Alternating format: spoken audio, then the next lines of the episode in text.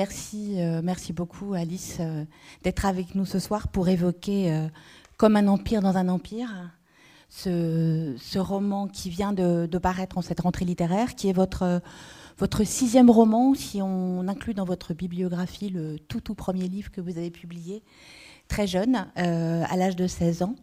Ce qui fait une différence entre vous et le personnage d'écrivain que vous mettez en scène dans, comme, comme un empire dans un empire, et je pense qu'on va peut-être en en parler de ça et de plein d'autres choses, parce qu'il y a beaucoup de choses dans ce roman qui, euh, qui, se déroulent sur un laps de temps assez court, finalement, euh, l'hiver, le début du printemps 2019, hein, mais dans lequel il se passe beaucoup de choses, et dans lequel, notamment, vous faites se croiser deux protagonistes majeurs.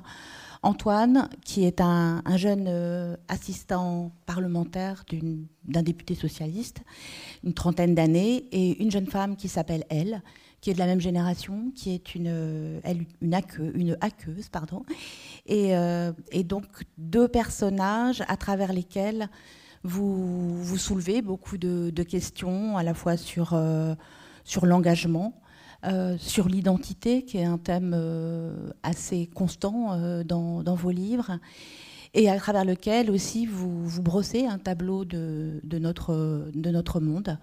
Euh, puisque ces deux, jeunes gens, ils sont euh, chacun à leur façon fermement engagés. Euh, peut-être pour commencer, de tout cela, de, tout ce que je viens de décrire, enfin de décrire ou de dénoncer le, le, le tableau de notre monde contemporain, ces deux personnages, cette question de l'engagement, de l'engagement politique. Qu'est-ce qui était premier dans dans l'écriture, ou en tout cas dans la, dans la genèse du, du roman, peut-être même avant l'écriture Au commencement, il y avait le... Euh, au commencement, ça fait vraiment biblique. Au commencement, il y avait Antoine. Euh, il y avait Antoine parce que euh, je voulais... Je voulais en fait euh, avoir un, un, personnage qui serait euh, pris dans une sorte de, de tension, c'est-à-dire euh, qui aurait qui aurait une, volonté de, faire quelque chose, de mener des actions politiques au présent, mais en se disant qu'il est incapable de détecter exactement le sens de ce qui arrive euh, quand il doit euh, vraiment travailler avec une, matière euh, qui arrive sans, arrêt. En fait, il n'a pas de recul, il n'a pas le temps de produire des analyses, et il faut pourtant prendre des décisions pour le, le député euh, pour lequel il travaille. Est-ce que ce mouvement-là, on l'accompagne? Est-ce que ce mouvement-là, on le condamne? Quelles paroles on va dire au JT Quelles paroles, etc. Qu'est-ce qu'on va dire en séance? Et, dans ce, présent comme ça qui lui, arrive un peu euh, sans cesse comme un, fatras, lui, il a envie de se sortir de ça par l'écriture pour se tourner vers un événement du passé qui est la guerre d'Espagne avec cette impression que finalement vivre la politique avec 60 ans de retard, c'est beaucoup plus simple c'est beaucoup plus simple d'avoir toutes les analyses qui ont été produites, d'avoir la fresque qui est construite en entier et de se dire bah, il est évident que euh, si j'avais eu 20 ans en 1936, j'aurais fait partie des brigades internationales. Sur ça, on a, voilà, sur ça Antoine n'a pas de doute. Quoi. Il ne se dit pas est-ce que j'aurais accompagné, est-ce qu'il aurait fallu condamner? Non, avec cet écart-là, les, les, choses paraissent claires et puis elles paraissent aussi euh, bien plus belles. C'est ce qu'il dit, en fait, finalement, il y a, aussi cette couleur sépia de toutes les photos de de la guerre, de la révolution, de la République espagnole, et qui font que la, politique a l'air d'une chose sublime, alors que dans, son présent un peu morcelé, euh, la, politique a l'air plus grise et plus grumeleuse et plus chaotique.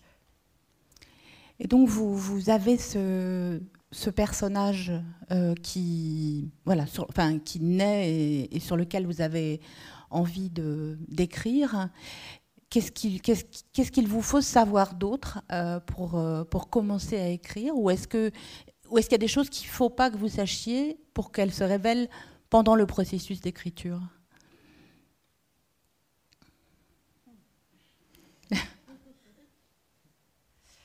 J'ai pas j'ai pas de recette préalable.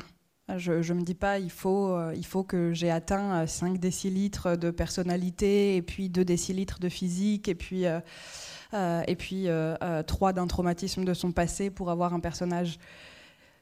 Chacun, chacun et chacune en fait m'apparaissent un peu à, leur manière. Antoine, une des, premières choses que je dis de lui dans le livre, c'est que par exemple, il a pas vraiment, enfin, il a aucun signe physique particulier, donc finalement, il n'est pas vraiment apparu par le corps. Je, serais incapable de, même, je pense, de, de dessiner un, portrait robot d'Antoine parce que ça pourrait être euh, n'importe quel type euh, euh, de 30 ans, blanc, un peu gauche, avec une chemise qu'il n'a pas tout à fait envie de porter. Et elle, au contraire, j'avais, j'avais d'emblée cette, cette vision d'une, femme avec un, corps très très grand, très maigre, qui, qui se tiendrait un peu avec des, postures de menthe religieuse et, des sons qui allaient avec elle, le cliquetis incessant du clavier, etc. Donc, euh, oui, il y, a des, choses comme ça qui sont là. Après, il y a des choses qui arrivent par couche dans, dans l'écriture. Euh, et je ne vais pas dire que je décide pas, parce que si, en fait, je décide de tout. C'est totalement, euh, c'est totalement dictatorial ce que je fais autour de, mes personnages. Mais, mais l'ordre n'est pas préétabli. Mais néanmoins, vous, ressentez qu'il faut faire naître un second personnage. Enfin, il y en a, d'autres, hein, mais un second personnage principal à côté d'Antoine qui s'est imposé euh, d'emblée. C'est pour confronter deux. Enfin, c'est pour, élargir, oui, le, spectre du roman, confronter deux formes d'engagement, parler aussi de ce, de ce, enfin, je ne sais pas si c'est, enfin, c'est pas l'empire dans l'empire, mais ce monde à part et trop, peut-être trop à part, qui est, qui est, Internet. Mais en fait, elle, elle est entrée un peu par effraction dans le, dans le roman puisque euh, j'avais pas prévu du tout qu'elle soit là, mais comme, euh, euh, comme j'avais passé deux ans à regarder des documentaires sur la guerre d'Algérie et après un an à regarder des documentaires sur, sur la guerre d'Espagne, l'algorithme de YouTube a fini par me dire, bah, puisque vous aimez les documentaires engagés, vous pourriez aimer aussi. Et, et une des œuvres qui me proposait, c'était We Are Legion, qui est un documentaire sur Anonymous. Et comme vraiment, j'avais rien d'autre à faire ce soir-là, je me suis dit que voilà, je pouvais cliquer. Et j'ai découvert que, euh, que cette histoire d'Anonymous, en fait, elle me parlait euh, énormément. C'est-à-dire qu'au-delà de, euh, des, des, attaques informatiques elles-mêmes, de qu'est-ce que c'est une attaque par déni de service, est-ce que ça peut être considéré comme l'équivalent informatique d'un sitting, etc. Ça raconte quand même l'histoire d'un mouvement qui a rassemblé des centaines de milliers de personnes à travers les cinq continents pour attaquer des institutions euh, absolument énormes, quoi, les, sortes d'éléphants du capitalisme international. Et sur le terrain d'Internet, évidemment pas sur le reste, mais sur le terrain d'Internet, réussir à les mettre à bas. Euh, c'est, voilà, le mouvement des Anonymous a, foutu par terre euh, le, site de Sony, de PayPal, de plusieurs banques américaines, de plusieurs gouvernements. Et je me disais, ok, c'est le, hacktivisme, c'est un terrain sur lequel il y a encore une possibilité que David triomphe de Goliath. Et ça, c'est une histoire dont j'avais besoin, euh, je pense. Il y, avait, il y avait un espoir et une joie là-dedans qui, euh, qui faisait que j'avais envie de la raconter à mon tour. Et donc j'étais en train de travailler sur Antoine. Et quand je sortais pour boire des verres avec des copains, je parlais que d'Anonymous. Et au bout d'un moment, j'ai fini par réaliser que, ouais, qu'il fallait que, il fallait que je, fasse entrer ça dans, le livre, parce que finalement, si j'étais aussi obnubilée par Anonymous, c'est que ça répondait différemment aux questions que je me posais euh, euh, autour d'Antoine, de l'Assemblée nationale, de la guerre d'Espagne de, euh, et de l'engagement. Peut-être que vous pouvez, s'il vous plaît, lire un passage de un passage de Comme un empire dans un empire qui, bah, qui nous parle, euh, d'abord un premier passage qui nous parle d'Antoine et de son, de son engagement et de son projet, de son projet littéraire.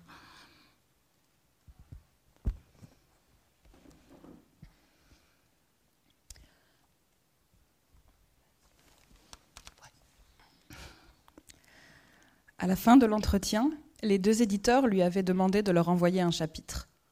Antoine avait opiné rapidement, comme si le chapitre avait été prêt, ce qui n'était pas entièrement faux. Il avait écrit des choses ces dernières semaines. Mais ce n'était que ça, des choses, pas vraiment des textes, encore moins un chapitre structuré dessinant le tout plus vaste dans lequel il s'insérerait ensuite. Sur un des papiers accrochés au-dessus de son bureau s'alignaient depuis quelques jours les différentes parties de son livre telles qu'il l'avait grossièrement divisé. Introduction, développement, suspension, dénouement. Il avait pour chacune 20 citations possibles en exergue, suivies de notes manuscrites dans lesquelles il repérait plus de flèches que de mots. Il pensait souvent qu'il aurait dû commencer à écrire plus tôt. À 33 ans, il était assez mature et assez cultivé pour qu'on attende beaucoup de lui, qu'il attende beaucoup de lui-même. Il avait lu trop de livres et en avait parlé trop de fois pour se permettre d'en écrire un médiocre. Il y avait une phrase de Nietzsche sur ça, mais il ne réussissait pas à la retrouver. Nietzsche avait longtemps fasciné Antoine, pas pour la profondeur de sa pensée, mais parce qu'il avait été capable d'intituler une partie d'Ecce Homo Pourquoi j'écris de si bons livres? D'où venait ce type de confiance? Comment l'acquérait-on Maintenant, Antoine n'avait plus qu'à accoucher d'un chef-d'œuvre. C'était paralysant. Il songea à tous ceux qui, non contents d'avoir écrit sur la guerre d'Espagne, l'avaient vécu. Il se demanda s'il était bien raisonnable d'entrer sur le ring de l'écriture en défiant ses poids lourds et tous ensemble. Les républicains espagnols avaient déjà été racontés par Hemingway, Orwell, Dos Passos, Malraux et Bernanos. Avait-il encore besoin d'Antoine? Dans le métro, la nausée finit par s'estomper malgré la présence de son reflet verdâtre et intermittent dans les vitres du train. Antoine se surprit même à sourire lorsque monta dans la rame un musicien encombré d'une enceinte d'où sortait étonnamment un morceau de The Cure, que l'homme commença à interpréter plus étonnamment encore dans une langue qu'Antoine fut incapable de reconnaître.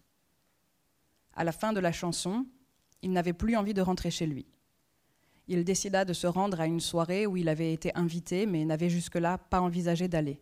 Il avait espéré que rencontrer des éditeurs aiguiserait sa volonté d'écrire. Ce serait l'occasion de vérifier au plus vite s'il pouvait transformer ce rendez-vous raté en l'annonce d'une réussite à venir. Une demi-heure plus tard, il était devant chez Jérémie. Le cercle d'amis dans lequel il évoluait depuis ses années militantes était un de ces cénacles dans lesquels la question Qu'est-ce que tu fais, toi? Ne visait pas à obtenir des informations sur votre métier, mais à interroger les diverses actions que vous pouviez mener pour améliorer la société. J'écris un livre sur la guerre d'Espagne était une réponse tout à fait acceptable. Et si Antoine parvenait à éviter l'éclatement schizophrénique qui faisait se superposer dans son esprit le discours qu'il tiendrait à son interlocuteur, à celui qu'il avait tenu suant et bégayant devant Clissé et Home, il se sentirait content de lui pour une fois. Un jour, bien sûr, l'ouvrage paraîtrait, s'il arrivait à se mettre au travail. Mais peut-être fallait-il pour cela se débarrasser de la télévision et des bouteilles de vin blanc, faire fermer le caviste de sa rue, passer un appel anonyme à la mairie de Paris en prétendant y avoir vu des rats, et puis interdire les chansons de Conor Oberst, ou pire, tuer Conor Oberst, mais non, il y aurait des albums posthumes, il y aurait des hommages, ce serait bien pire. Et un jour, cette double vie ne serait plus possible il deviendrait évident qu'Antoine avait écrit un ouvrage commercial sur la période, repeignant en rose le rouge et le noir de l'anarchie, et s'il obtenait le succès escompté, il s'en serait mis plein les poches en agitant comme des marionnettes Robert Capa et Garda Taro qui ne lui avaient rien demandé. En montant l'escalier, cependant, Antoine se persuada qu'il pourrait glisser dans l'ouvrage quelques passages sublimes, quoique discrets, dont l'étrange beauté sépia amènerait certains lecteurs à considérer l'anarchie d'un regard neuf et désormais bienveillant. Merci beaucoup. En fait, ce, livre, ce livre d'Antoine est plus un, effectivement un, projet de livre qu'un livre véritablement. Et euh, le plan qu'il a choisi pour, euh, ce livre sur la, guerre d'Espagne, centré sur les deux personnalités de, de Capa et, et, Gardataro, en fait, c'est le plan que vous-même euh, vous, vous, épousez dans, dans, la narration. Est-ce que c'est est -ce c'est un simple clin d'œil ou est-ce que c'est autre chose? Alors d'abord, ça m'amuse. C'est bien déjà. Euh, et, ça n'est pas un plaisir négligeable. Et puis, euh, et puis c'était une façon. Il y a plein de choses à répondre à cette question. Je vais essayer de les ordonner, de les ordonner un peu. Euh, d'abord, il y a le fait que depuis mes, mes, études de littérature et de théâtre, depuis que j'ai appris à faire de l'analyse et du commentaire des formes littéraires, je suis toujours en train de me demander qui pense quand j'écris Est-ce que c'est quelque chose, est-ce que c'est quelque chose qui, part vraiment de l'écriture, sur lequel après je suis capable de mettre les noms qu'on m'a appris, de dire voilà homéotéleute, épitrocasme, allitération en T, etc. Ou est-ce que finalement on m'a tellement appris que c'était ça la littérature que que je vais le faire dans ma phrase pour que ça ressemble à de la littérature? Et donc, euh, qui a la première pensée de, l'universitaire et de la romancière? C'est une question que je me pose beaucoup. Et donc, le fait aussi d'être capable d'analyser une structure très rapidement, de se dire euh, tiens, mais en fait, euh, en fait, le livre que je suis en train d'écrire, il y a un moment qui est assez étrange, qui appartiendrait pas au schéma narratif canonique, c'est-à-dire il y a un temps de suspension, alors que normalement, si on prend un schéma aristotélicien, c'est le moment où on doit commencer l'action descendante vers la résolution. Donc ce temps-là, c'est un peu une scorie, c'est un peu... Euh, euh, du coup, est-ce que c'est un risque ou un danger? J'en sais rien, parce qu'on a eu tellement de choses qui ont démonté le, schéma, euh, le schéma canonique que je ne suis, suis pas du tout pionnière, mais, mais en tout cas, il y a une part de moi qui analyse ça. Et à partir du moment où une part de moi analyse ça, j'ai envie de dire que je sais que je l'ai fait. Et si je décide de le garder, c'est pas une c'est pas une faiblesse, c'est pas que enfin, c'est pas que j'ai raté le, rythme de mon livre, c'est que je trouve ça intéressant de faire entrer ce, temps particulier. Donc de cette façon-là, c'est moi qui plaque, euh, c'est moi qui plaque sur le livre d'Antoine ce que j'ai fait sur le mien pour pouvoir dire voilà comment j'ai construit euh, euh, cette, affaire. Voilà une sorte de petite dissection d'un animal encore vivant, donc c'est assez particulier. Mais dans le sens inverse, il y a aussi le fait que j'ai beaucoup, de, j'ai beaucoup de tendresse pour Antoine et, j'ai beaucoup d'empathie pour ce désir d'écrire euh, qui, reste, euh, qui reste bloqué et qui est un, qui est un, grand moment de souffrance et de doute sur soi et de doute sur ses capacités. Et, de, et donc, j'ai pas envie de laisser Antoine tout seul avec ça. J'ai pas envie, euh, j'ai pas envie que les lecteurs et les lectrices puissent s'imaginer que il est totalement ridicule dans ce désir-là et que moi qui réussis à écrire un livre, puisque a priori je, le publie, sinon personne ne le lirait, euh, je me moque de quelqu'un qui n'arrive pas à le faire. Et donc en faisant passer quelque chose d'une structure qui est la sienne et qui est la mienne, en écrivant un bref chapitre, euh, euh, puisqu'il va quand même écrire un morceau de texte pour envoyer aux éditeurs, et puis plus loin dans le livre, en racontant cette histoire qu'il aurait voulu raconter dans le livre, je je fais exister le rêve d'Antoine. Je l'arrache un peu au néant euh, euh, des, livres jamais écrits. Je lui donne une, forme et une existence plus grande que s'il avait juste renoncé au projet ou bloqué devant une page blanche. Donc ça ne reste pas uniquement un rêve de livre, ou c'est quand même un rêve de livre, le, livre d'Antoine? Vous employez cette expression, tant qu'un livre n'est pas terminé, il reste un rêve de livre. Mais alors un rêve de livre qui existe dans un livre, ça existe un peu plus fort qu'un rêve de livre qui n'existe que dans la tête de celui qui veut l'écrire. Donc c'est une sorte d'entre-deux.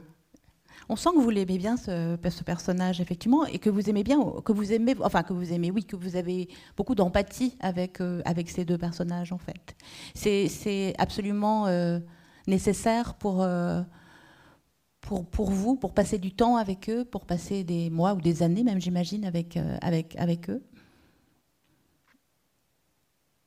Ou c'est quelque chose qui naît simplement parce qu'on les côtoie, parce qu'on les comprend hmm. D'abord, je pense que c'est quelque chose qui me plaît en écriture, dans l'écriture des autres. C'est quelque chose. Euh, ouais, c'est une des choses dans lesquelles je, je, trouve mon grand bonheur de lectrice quand, quand il y a une tendresse qui est développée pour des personnages qui sont parfois euh, tellement différents les uns des autres, qui sont parfois euh, mal aimables, qui sont, rustres, qui sont rêches, qui sont... Et le fait que... Euh, le fait que l'auteur ne reste pas dans une position de surplomb ricanante en, en, montrant du doigt les, les défauts dont lui-même fait l'étalage, c'est oui, c'est quelque chose, euh, c'est quelque chose qui me plaît. Pour moi, le, grand maître de ça, c'est Tchekhov, et, euh, et c'est vrai que j'ai toujours, euh, ouais, j'ai toujours cette ambition-là d'être capable d'accompagner mes personnages avec de la tendresse.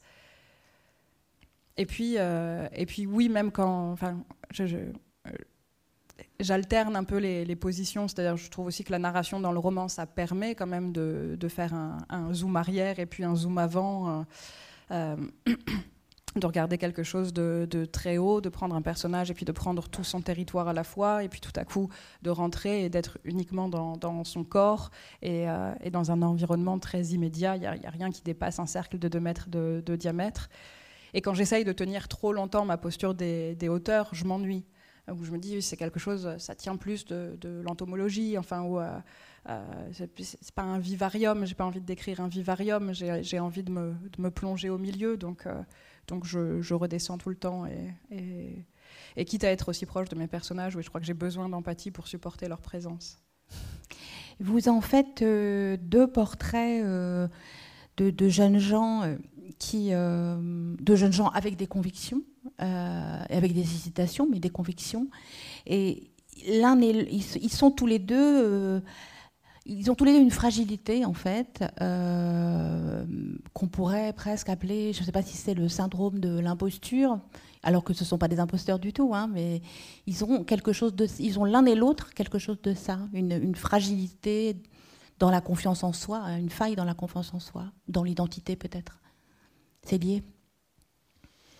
Antoine, il a, il a une forme de, oui, de syndrome de l'imposteur. J'ai pas l'impression que elle a ça. Euh, où est-ce que vous décelez un syndrome de l'imposteur chez elle Non, c'est peut-être pas. Ben, je pense que déjà le fait de. Enfin, c'est pas effectivement le même du tout le même syndrome entre guillemets, mais le, le fait de sa difficulté à, à, être dans la vie, on va dire concrète, réelle. Enfin, le, fait qu'on ne connaisse pas son prénom, qu'elle ne veut pas le donner. Vous la dépeignez aussi comme étant euh, ayant des difficultés à, voilà, à être à l'aise euh, en société avec ce qu'elle est, avec son corps, avec son passé, avec ses généalogies. Donc, effectivement, c'est pas le même syndrome ou le même symptôme, mais néanmoins, c'est pas quelqu'un pour qui la vie est, qui est à l'aise, quoi, entouré des autres, et qui d'ailleurs, effectivement, a choisi de vivre vraiment quasiment dans cet univers euh, du dedans, comme elle l'appelle, qui est en fait de vivre sur, euh, sur, sur, la toile en y étant très impliqué, mais en se tenant à distance de la réalité, jusqu'au bout, enfin jusqu'aux toutes dernières pages. Parce qu'en fait, je pense que ni, elle ni Antoine sont des gens qui sont euh, à leur place. Et, mais après, ça se fait de, de façon différente. C'est-à-dire que Antoine, il est vraiment transfuge de classe, c'est-à-dire qu'il a échappé à son, à son milieu social premier, à son milieu géographique premier. Il est, il est arrivé à Paris, il a fait des grandes études, maintenant il travaille à, l'Assemblée nationale, même si, euh, même si c'est qu'un rôle d'assistant, de collaborateur, etc. C'est quand, même, euh, quand même le palais Bourbon, c'est quand même les, ors de la République. Il y a quelque chose d'extrêmement valorisé euh, là-dedans. Et puis, et puis ce, ce sont des, des, positions qui sont quand même occupées majoritairement par, par des bourgeois. Et donc, euh, donc Antoine, il n'est pas à sa place au sein de la bourgeoisie, mais il essaye, euh, il essaye d'y être. Et en tout cas, pendant ses premières années parisiennes, il a vraiment essayé de se fondre dans, dans ce groupe-là. C'était euh, un, un, wannabe bourgeois. Et c'est pour ça qu'il a le syndrome de, l'imposture aussi. C'est que, fait, il a fait une, ascension euh, très très rapide et, il a toujours peur d'être délogé. Il a toujours peur. Euh, il a toujours peur de, laisser échapper quelque chose qui ferait comprendre qu'en fait, il n'a pas les codes. Il a toujours peur que euh, on lui dise, bah, c'est bien gentil, monsieur, mais il faut partir maintenant. Euh, et elle, elle n'est pas à sa place. elle aussi, finalement, elle a laissé derrière elle euh, la banlieue, euh, la petite maison, la mère célibataire, donc, donc une précarité sociale et financière bien plus grande que, que celle d'Antoine.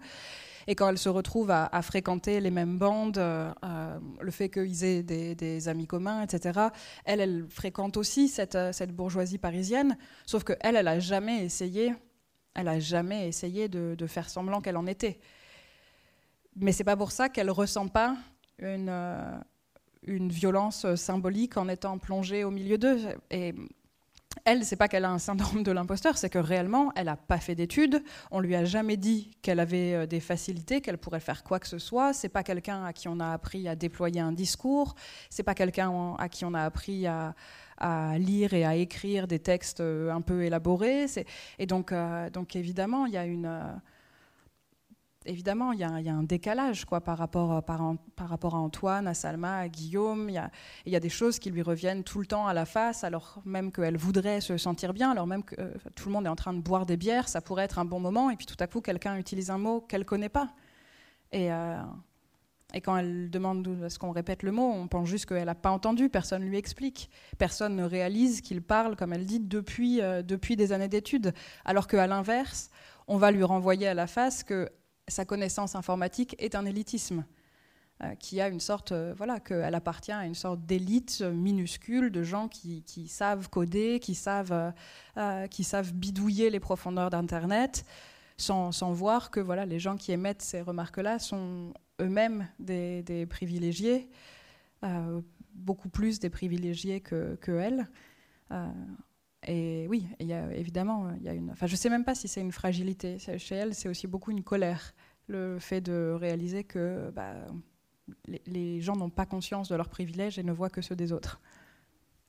Ils sont de la même euh, génération, qui est aussi la vôtre.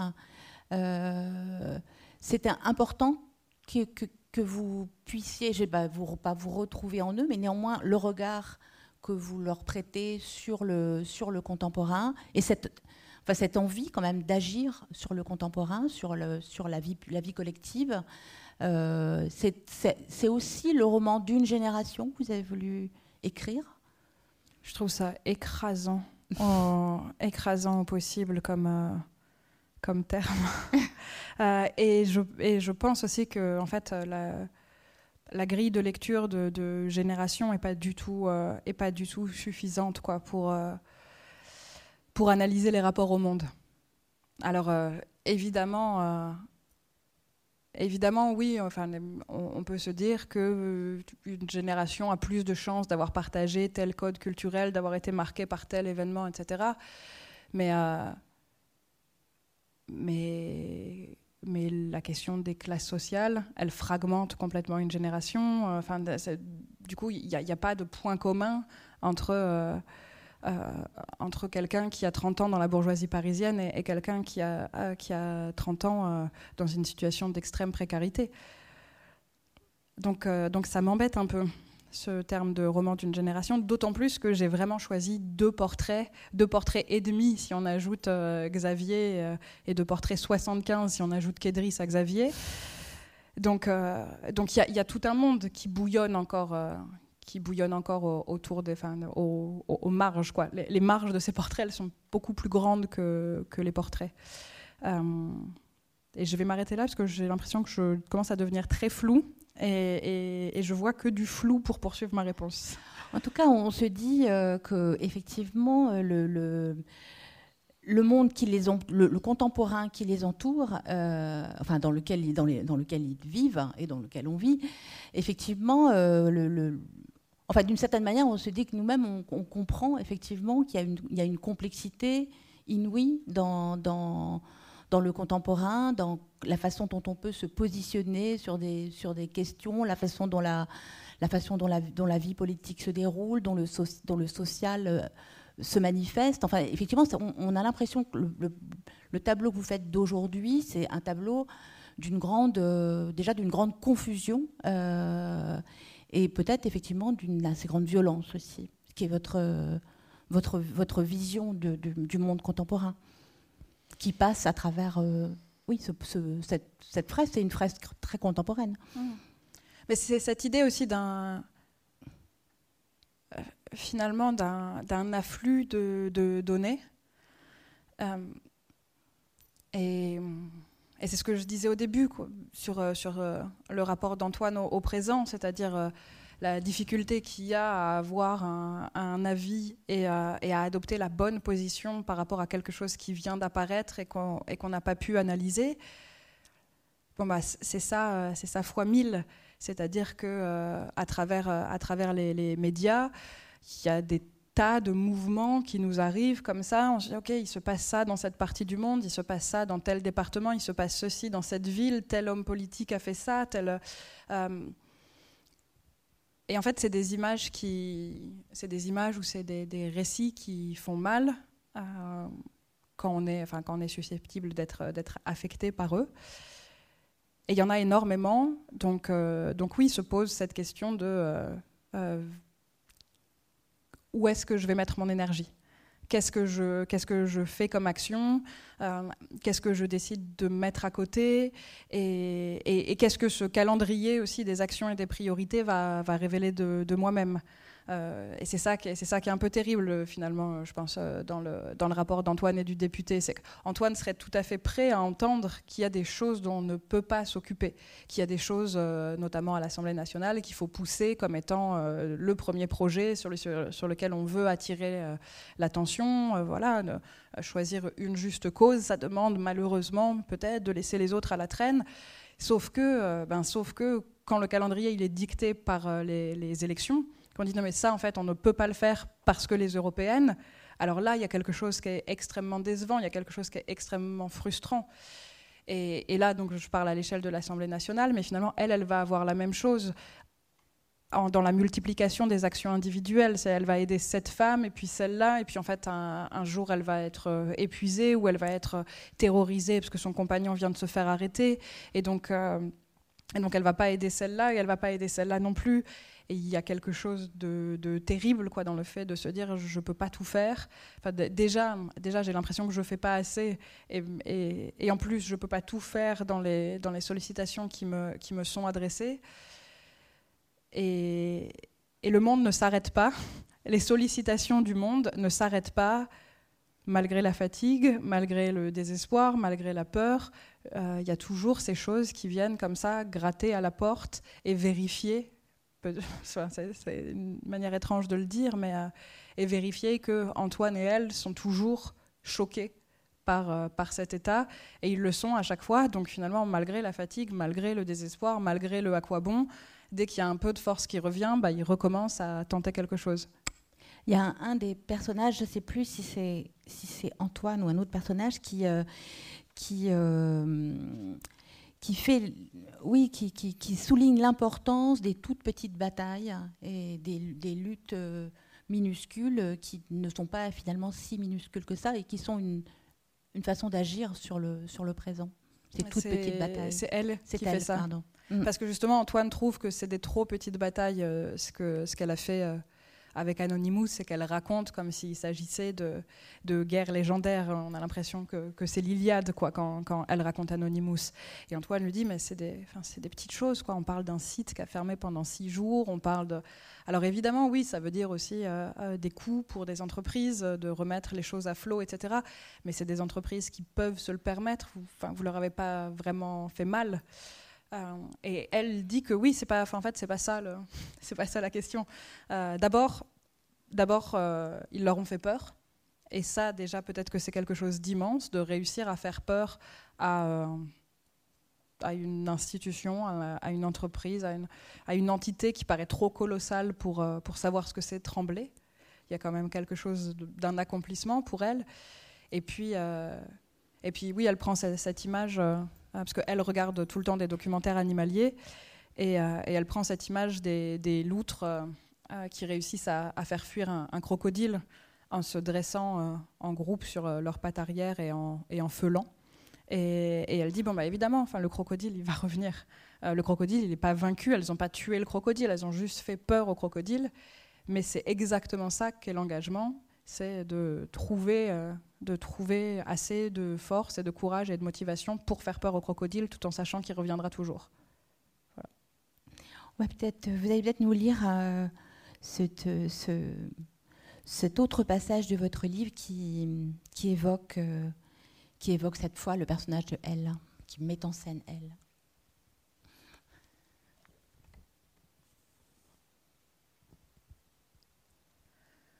La nuit était déjà tombée sur le parc de la Villette, et les bandes fluo sur les joggings des coureurs brillaient par intermittence le long du canal, sous les passerelles tubulaires.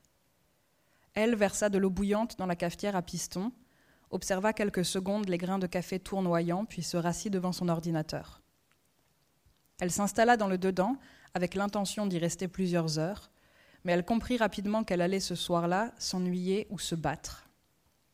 Il ne se passait rien, sinon des tornades d'insultes qui traversaient une étendue monotone de sites en laissant des ruines derrière elle. C'était une soirée à trolls. Il ne fallait rien espérer en tirer.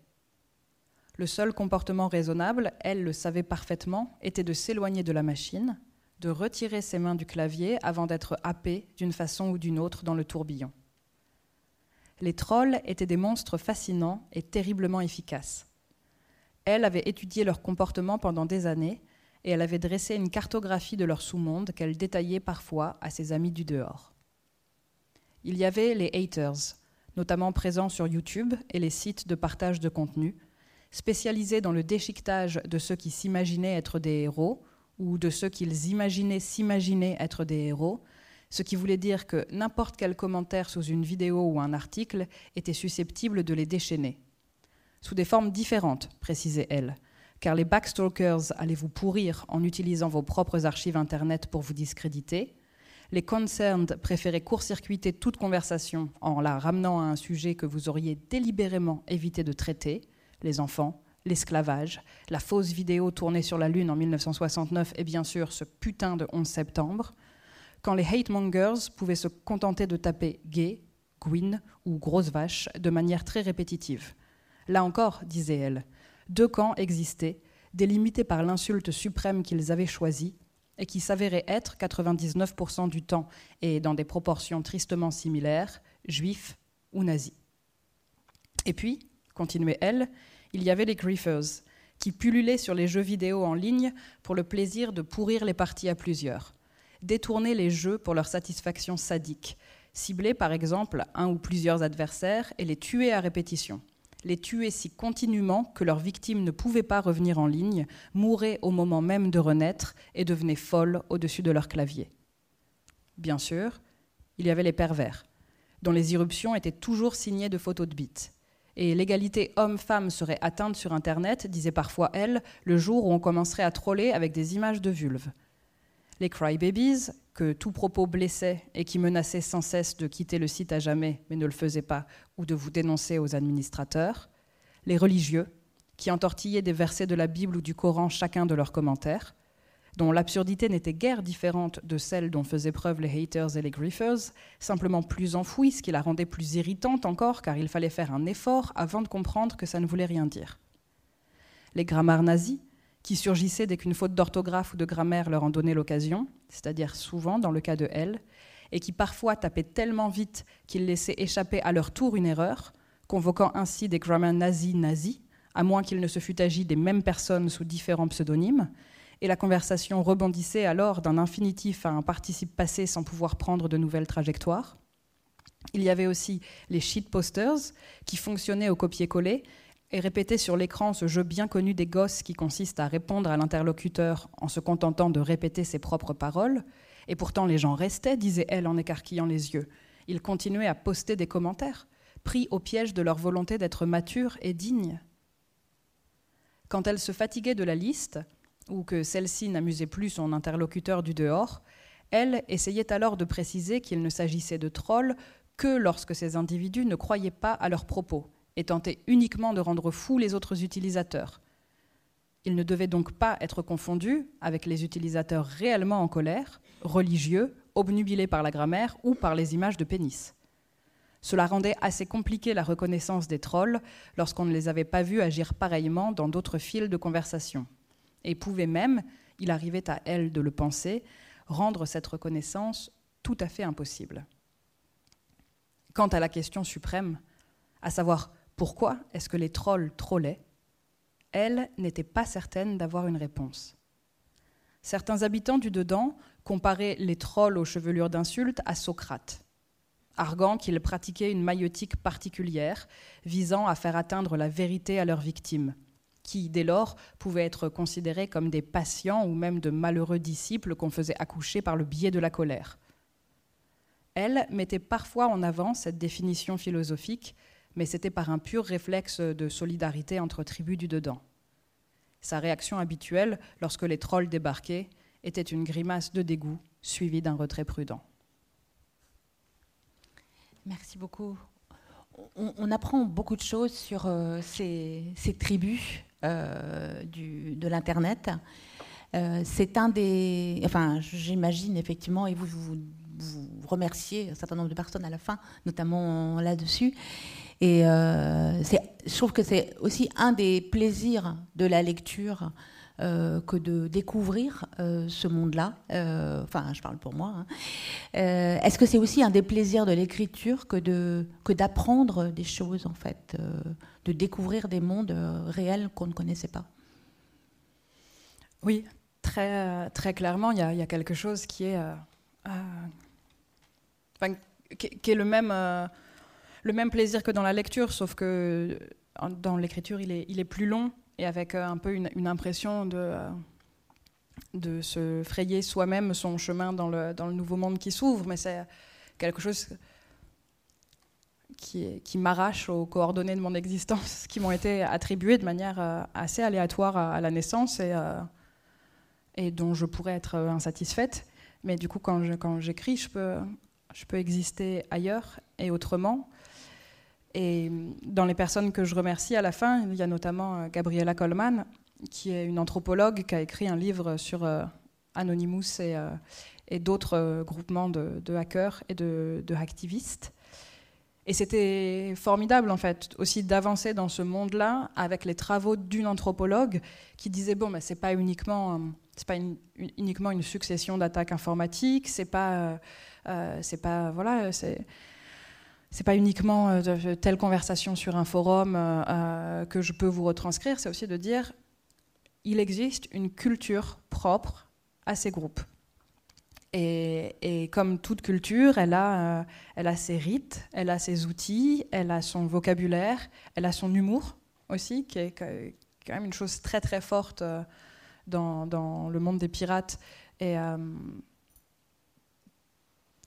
Et assez limite euh, parfois, mais, mais en tout cas de, oui, de l'aborder, de l'aborder comme ça, quoi, comme, comme une, une, culture de tribu que je connaissais pas et, et que j'allais essayer de, de, décrire, pas de faire mienne, parce que je, je je deviens pas les, les, personnages et je n'arrive pas du tout à, à m'approprier euh, ces vies sur lesquelles je me, je me documente, mais euh, je, je, peux cheminer un peu aux côtés de, de elle dans cette, dans cette culture nouvelle. Et, aussi souligner à travers euh, certains personnages que qu'en fait on a, euh, même d'un point de vue politique, euh, on, a, on a tort de, de s'en désintéresser ou de, de, de ne pas de pas s'y plonger et de ne pas considérer qu'effectivement ça fait aujourd'hui partie de notre réalité et de, de, laisser cet espace aux seuls hackers justement et trollers et etc. C'est un peu ce que dit, euh, enfin, c'est un peu ce que, ce que dit elle elle-même, hein, euh, qu'on doit s'y intéresser tous et que ça fait partie du, réel désormais. Oui, euh, tout à fait. Et ça se joue à, plein de niveaux différents. C'est-à-dire que,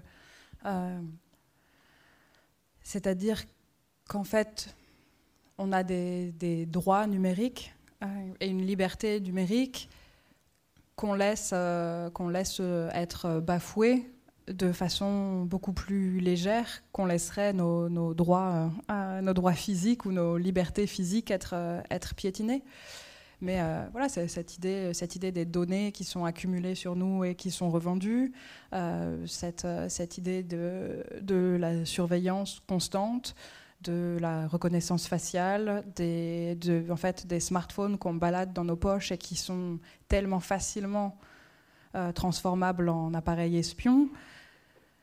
Tout ça, c'est des, oui, tout ça, c'est en fait des choses pour lesquelles on, devrait se battre pour dire euh, je refuse, en fait, je, refuse que euh, que ça, ça me soit ôté par un gouvernement ou par une entreprise.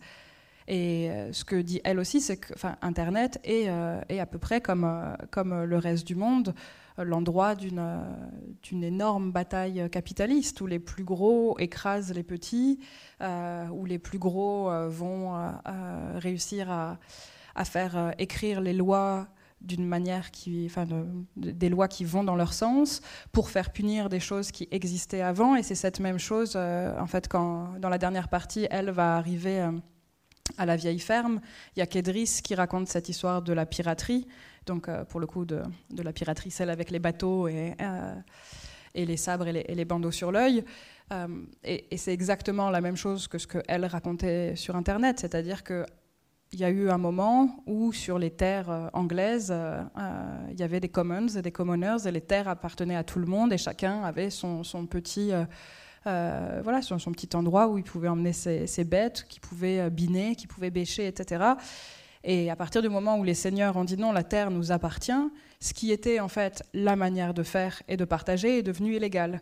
Donc tous ces gens euh, ont, été, euh, tous ces gens ont été enfermés, ont fini sur les galères et, euh, sont, une partie d'entre eux est devenue la, réserve de, la piraterie, quoi.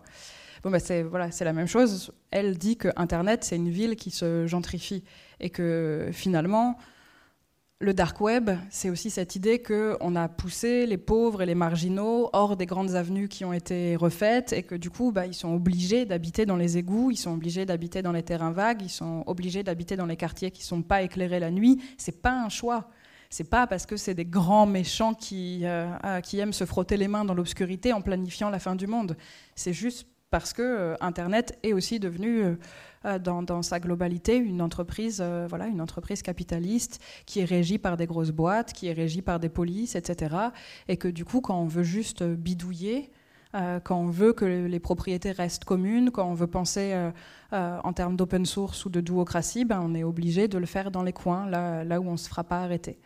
Alors que c'était effectivement au départ, enfin, la naissance d'Internet, il y a cette, cette espèce comme ça d'utopie de, voilà, comme vous dites, de common source, d'ouverture et de, tout est à tout le monde. Quoi. Il, y a, une utopie à la naissance d'Internet. Tout comme il y a une, il y a une forme d'utopie euh, à, la clôture de, de, votre, de votre roman. Enfin, d'utopie euh, encore réaliste, hein, mais quand même quelque chose comme ça, non? Mais c'est pas une utopie, oui, parce qu'en fait, elle existe. Euh, ce qui serait une utopie, elle existe à petite échelle. C'est ça. Ce serait une utopie, c'est de dire cette chose est, transposable euh, sans difficulté à grande échelle. Et sur ça, moi, je, retiens mon jugement.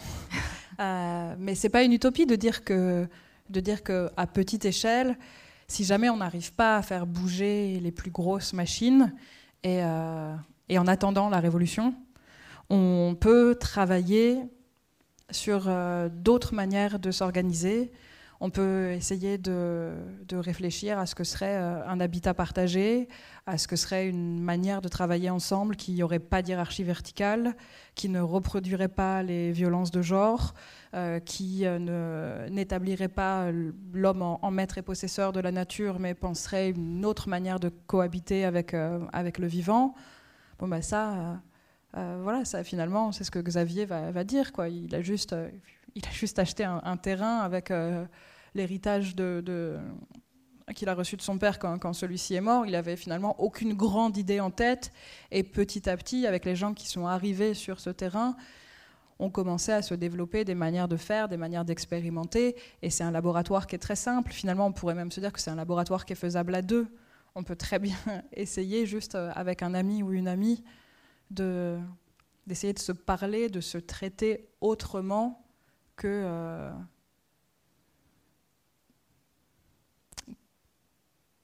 que dans les façons qu'exige aussi une, une, société qui est, qui est très dure. Euh, ouais. Je pense qu'on sent euh, en vous écoutant à quel point le, le, propos du roman est politique, a beaucoup de, de, points de vue. c'est un livre politique. Est-ce que, vous diriez que c'est un livre engagé? Alors oui, mais finalement, plus ça va, plus je réfléchis à qu'est-ce que ça veut dire un livre politique. Euh, parce qu'on me, dit ça tout le temps, et en fait, j'arrive pas à voir ce que serait un livre qui serait pas politique. Euh, et je finis même parfois par me dire, un livre qui aurait l'air de pas être politique, il serait quand même politique, et en fait, il serait de droite. Et on le verrait pas. Euh, parce qu'il n'y a, pas, a pas moyen de ne pas traiter des rapports aux autres, il n'y a pas moyen de ne pas traiter euh, euh, des rapports du travail, il n'y a pas moyen de ne pas traiter du regard des autres sur soi et de la manière dont ça peut changer son propre... Il n'y a pas moyen d'écrire un roman sans parler de l'insatisfaction que le monde nous inspire, que ce, soit, que, que, ce soit à une échelle personnelle ou à une échelle plus grande. Et donc et donc finalement, il euh, y, a quelque chose de, oui, enfin il y a quelque chose de, foncièrement politique dans le fait, tout simplement, de décrire la vie d'un personnage qui est plongé dans un milieu, qui est ancré sur un territoire et qui est en, interaction. Ou alors, euh, il faudrait écrire euh, une sorte de personnage qui soit un solipsisme total. Et je crois que Beckett l'aurait déjà fait. Donc oui, oui, c'est un, livre politique et il n'est pas de droite. Voilà, c'est ça que c'est ça en fait la vraie réponse. Et, c'est un livre euh, et c'est un livre engagé, euh, oui aussi, euh, aussi. Alors après ça, j'ai l'impression d'avoir d'avoir tellement déroulé cette chose-là depuis depuis quatre semaines que et, je suis persuadée que tout le monde m'a entendu dix fois, parce qu'évidemment. et, et, ça, c'est. Ouais. Alors, calmons-nous.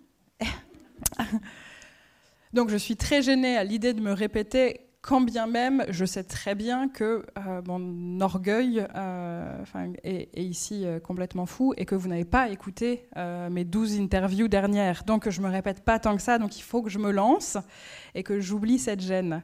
Donc c'est un roman engagé, pas au sens où c'est un roman qui dresserait une qui dresserait un constat d'une situation en préconisant des choses.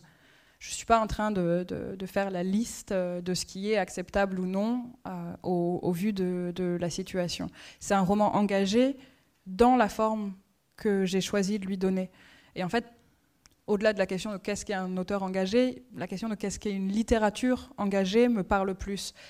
Parce que je crois que finalement, ça m'intéresse assez peu aussi les, les artistes qui recréent selon des schémas dominants, mais qui après en interview vont aller dire il faut euh, sauver la planète euh, euh, et, changer des choses, etc.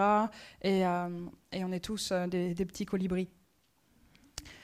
Pour changer les choses, il faut changer la première chose, enfin, il faut changer la première chose qu'on travaille, quoi. Et c'est quelle forme de récit on donne Qu'est-ce qu'on va raconter Et le fait de raconter des petites vies, euh, et le fait de dire qu'en fait elles sont rien les unes sans les autres. Finalement, mes personnages, ils sont tellement ils ont une manière d'avancer qui est tellement bancale que s'il n'y avait pas les corps des autres pour euh, se retenir euh, enfin, et pour pouvoir continuer à faire quelques pas, ben, on, pourrait arrêter à la page 10 en fait. Ils se casseraient la gueule et ils seraient brisés en mille morceaux.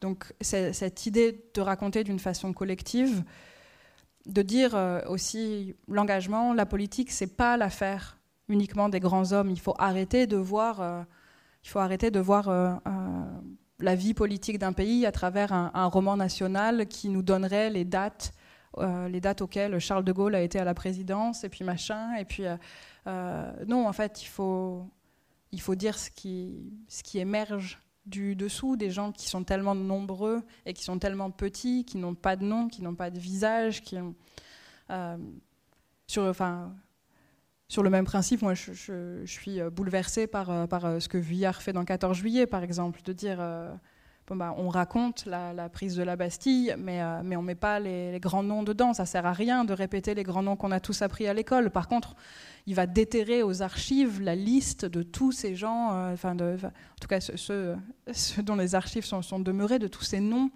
qui, sont presque des noms communs, parce qu'ils ont, ils ont tous des, noms de métiers, ils n'ont absolument pas de visage, ils ont été représentés nulle part, et il dit, ils étaient là. Lui était là, lui était là, elle était là. Je trouve ça très très beau comme, euh, comme litanie du mouvement de masse et, du collectif. C'est pas exactement ce que je fais.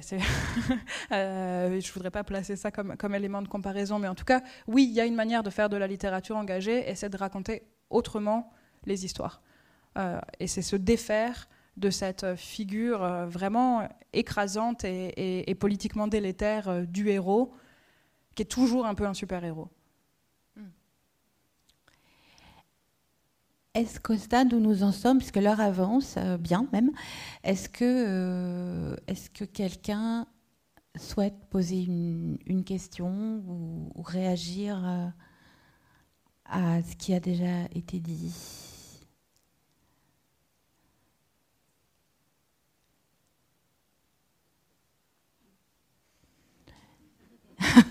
C'est pas grave. Hein.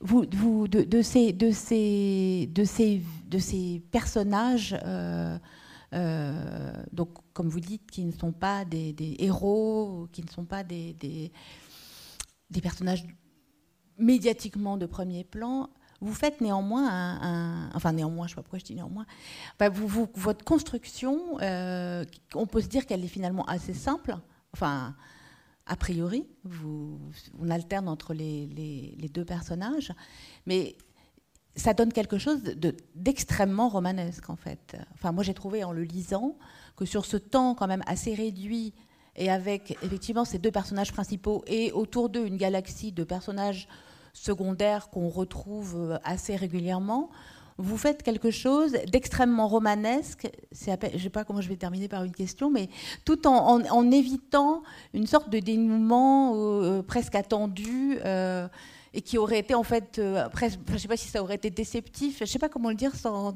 dévoiler trop l'histoire, c'est compliqué.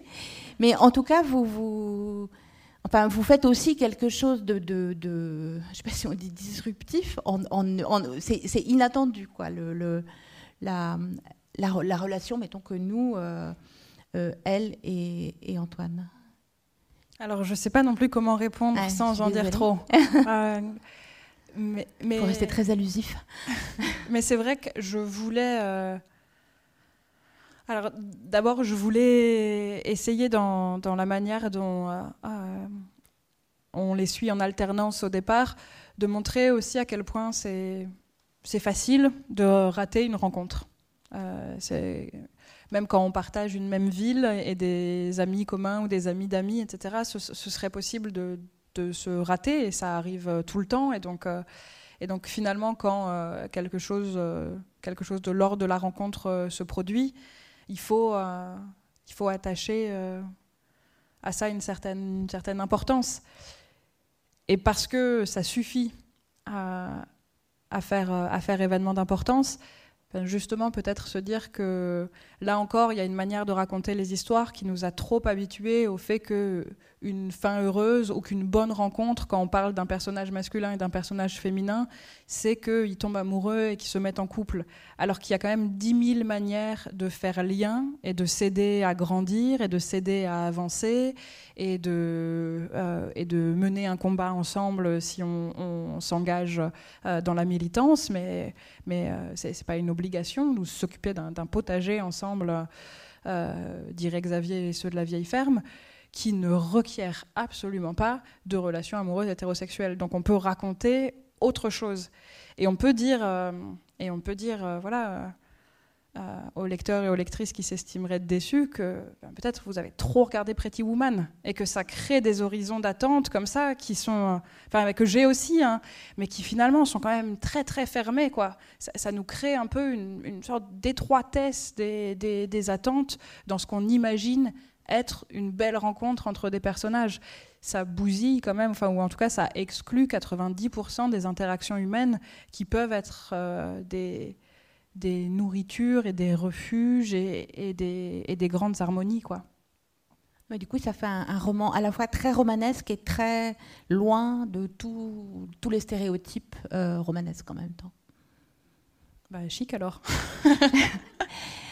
Et, ben voilà, je crois qu'on a. C'est à moins que vous ayez une, une question euh, ultime. Ah, avec plaisir.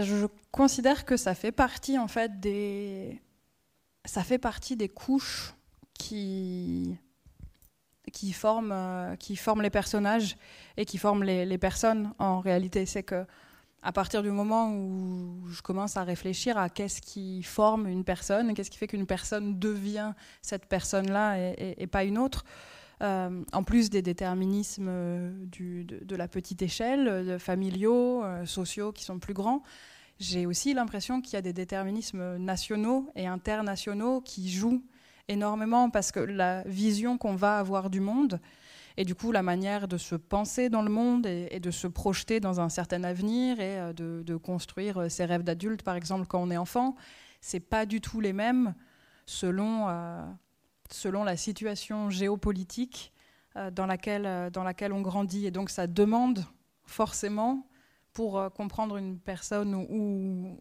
comprendre un, personnage, de, faire de l'histoire. Euh, de faire de l'histoire et, de faire de la sociologie. C'est vraiment des, disciplines dont moi j'ai besoin pour, euh, pour avancer après euh, dans la fiction. Est-ce qu'il y a d'autres questions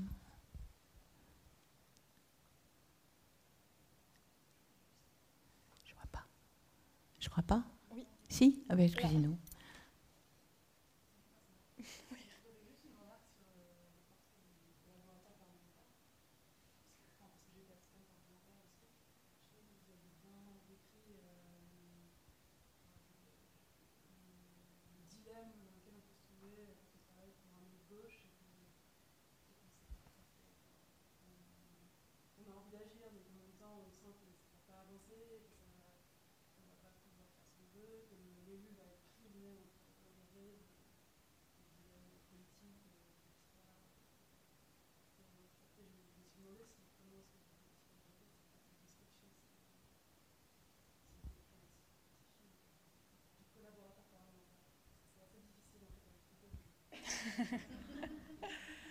Euh,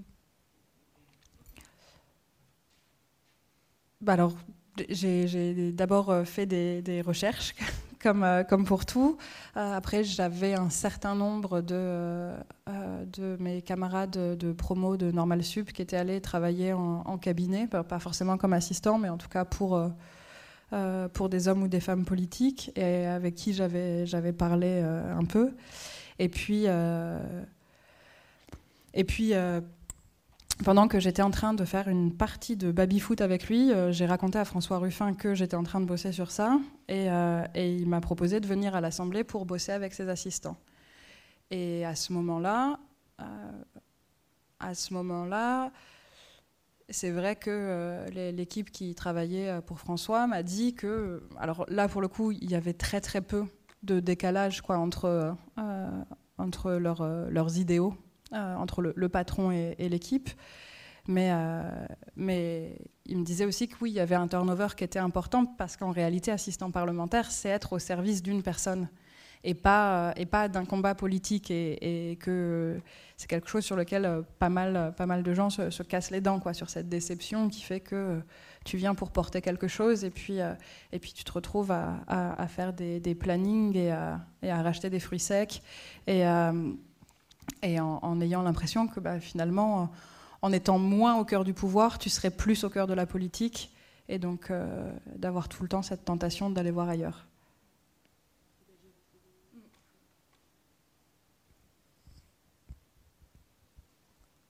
Est-ce qu'il y a d'autres euh, questions? Je crois pas. J'espère qu'il n'y a rien qui m'échappe. Il, il, il y, a des endroits où je vois rien vraiment. Bah, il me reste à, vous remercier, Alice. Vous allez signer à la librairie, euh, à l'issue de cette rencontre, à la librairie de la Maison de la Poésie. Merci infiniment de toutes ces réponses. Merci Nathalie et merci et à merci à vous.